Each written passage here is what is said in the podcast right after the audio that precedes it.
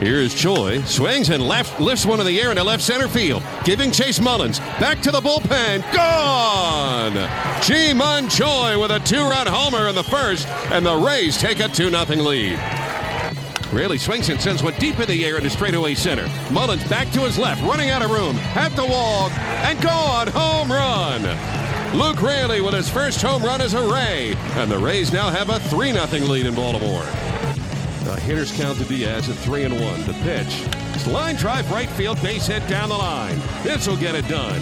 Low around third, and he'll score. Diaz trying for second. The throw coming in from Santander, not in time. RBI double, Yandy Diaz, and the Rays lead is 4 to 2. Now the pitch to Arozarena. Swinging a line drive into right field. Backing up on it, Santander. And it's over his head and off the wall. He plays the carom as Walls will score. Here's Quinn around third. He's going to be waved home. He is safe at the plate as the throw comes in too late. It's a two run double for Randy Arozarena. And the Rays have taken a 6 to 4 lead here in the 10th. And there still is nobody out. Fairbanks a deep breath. Now the pitch. Swing and a miss. He struck him out as he beat him with 98. And now the Orioles are down to their final out.